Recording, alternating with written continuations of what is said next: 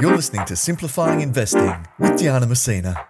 This podcast is general in nature and hasn't taken your circumstances into account. It's important you consider your personal circumstances and speak to a financial advisor before deciding what's right for you. Any general tax information provided is provided as a guide only. Now, here's Diana.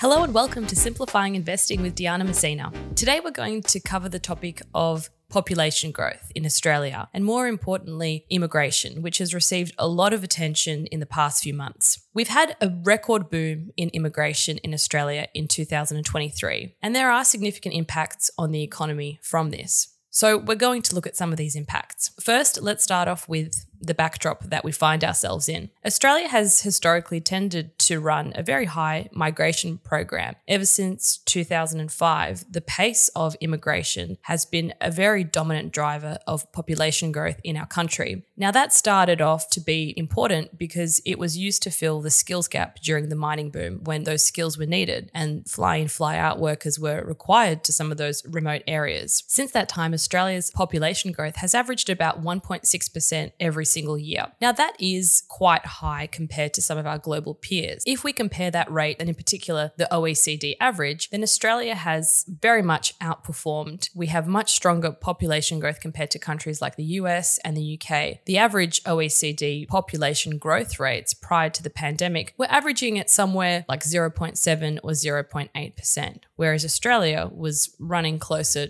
to about 1.5% at that time. After net migration plunged during the pandemic, pandemic, it's been playing catch up in 2023. We've seen annual immigration in Australia reach a record high. The annual intake is running at over 500,000 people per year. The people that are included are those that are either on permanent or long term visas, and long term is defined as someone who's here for more than 12 months. These levels are well above where the federal government thought they would be in the May federal budget. They were anticipating about a 400,000 lift in overseas migration over the 2023 financial year and a 315,000 lift in the 2023 24 financial year. So even the government has been surprised by the rate of population growth, not to mention economists as well. If we break down the arrivals data by visa type, we can see that there's been a very big increase in temporary visa arrivals, and they've actually accounted for the bulk of the increase in net migration. We included temporary skilled, student, work, and other visas when we looked at temporary arrivals, but we excluded visitors because they're usually here for less than 12 months. So we really only looked at those who are here for the long term and tend to stay a few years. It's important to keep in mind that you could still be on a temporary visa, but be here for over 12 months. Your visa may be for two or three years or so. And this also explains why the government continues to run an annual migration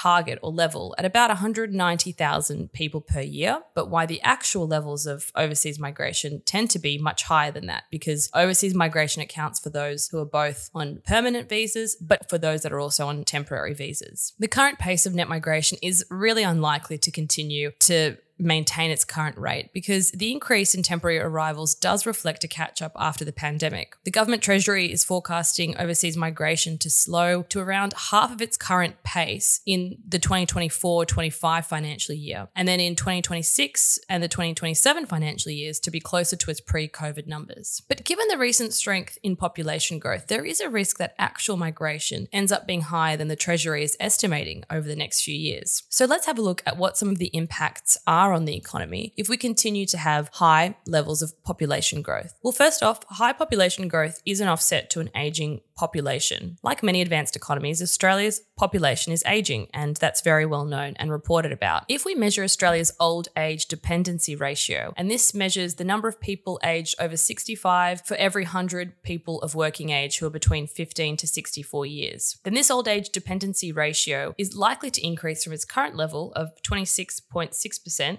to 38.2% by 2063. If we compare that to previous times, before the 1960s, our old age dependency ratio was closer to about 15%. And as a share of the total population, those aged over 65 will increase from 12.2 of the population at the moment to 18.1% by 2063. That's closer to the demographic profile of some of our neighboring Asian economies that already have quite aging populations, countries like Singapore, South Korea, China, and and Japan has a much larger share of its population aged over 65. A high ratio of older people relative to the working age population puts downward pressure on national savings, and it tends to put upward pressure on inflation because spending increases. But savings, because there are less people working, as a share of the population grows at a slower pace. So there is definitely a case to bring in younger skilled workers, especially if those skills are needed to alleviate some of the skills shortages that our country faces. And there are also skills that are lost as the population ages. Those who retire leave the workforce with skills that they learned. So there is a need to fill in or gap some of those skills that go missing as the population ages. High immigration also has an impact on living standards in the economy and inflation. A high population growth rate rate adds to economic growth because as the population grows, there is additional demand for things like consumer spending and housing. Currently, Australia's population growth is running above GDP growth. That means that GDP growth per capita or per person is declining. And it's actually been negative for at least two quarters. So I guess you could call it a per capita recession, and some commentators have. On our forecast, we're going to get another few quarters of negative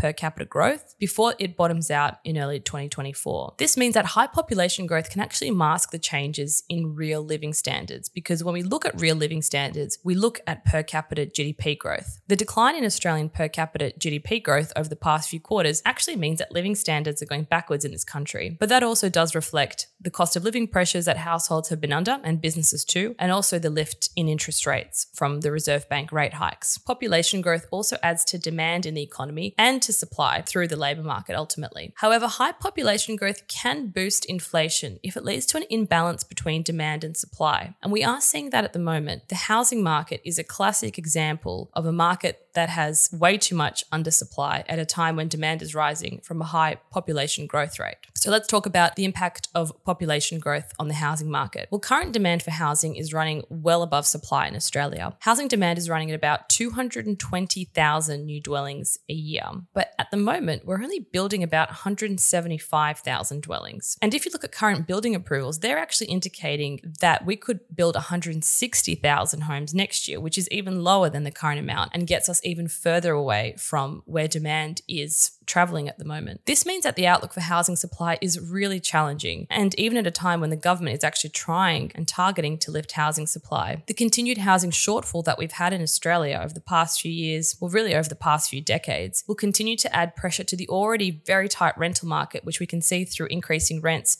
and very low vacancy rates. And that means further cost of living pressures for renters. So, what does this all mean for investors and for the economy in the long run? Well, part of the reason for why Australia's economic outcomes this year have been a lot stronger than expected, I think, has been down to the very high levels of immigration. And that's added to demand in the economy and also partly to supply through the labour market. But it has also helped to lift home prices, which is positive for some who are invested in the housing market, but not for others who are trying to get into the market. And it has kept our economic or GDP growth numbers more elevated than otherwise, despite the fact that per capita growth has actually gone backwards. We think that we've probably reached peak levels of population growth in this country. The past few months of temporary visa intakes have started to peak, and we think that next year the pace of population growth will start to slow. This should be considered as a positive because the challenging inflation environment that we find ourselves in and the decline in Australian living standards from lower per capita GDP growth does mean that there is a case for the government to review its temporary visa intake to alleviate some of the pressures on the housing market and also to other sectors of the economy like infrastructure, which are struggling with ultimately demand that's too high from a growing population base. That's not to say that there aren't very significant benefits from running high immigration policy. And some of these positive impacts I've spoken about, they include things like trying to alleviate some of the offsets from an aging population or making the population more culturally diverse. But for the current point in the cycle that we're in, Australia needs to look at its temporary visa intake to alleviate some of the pressures that we feel on the sectors that are struggling the most right now, like the housing market. Well, that's it for today. I hope you've learned something useful about how population growth can impact the economy. And until next time. To keep up to date with Diana's podcasts and reports, follow her on LinkedIn and your favourite streaming platform.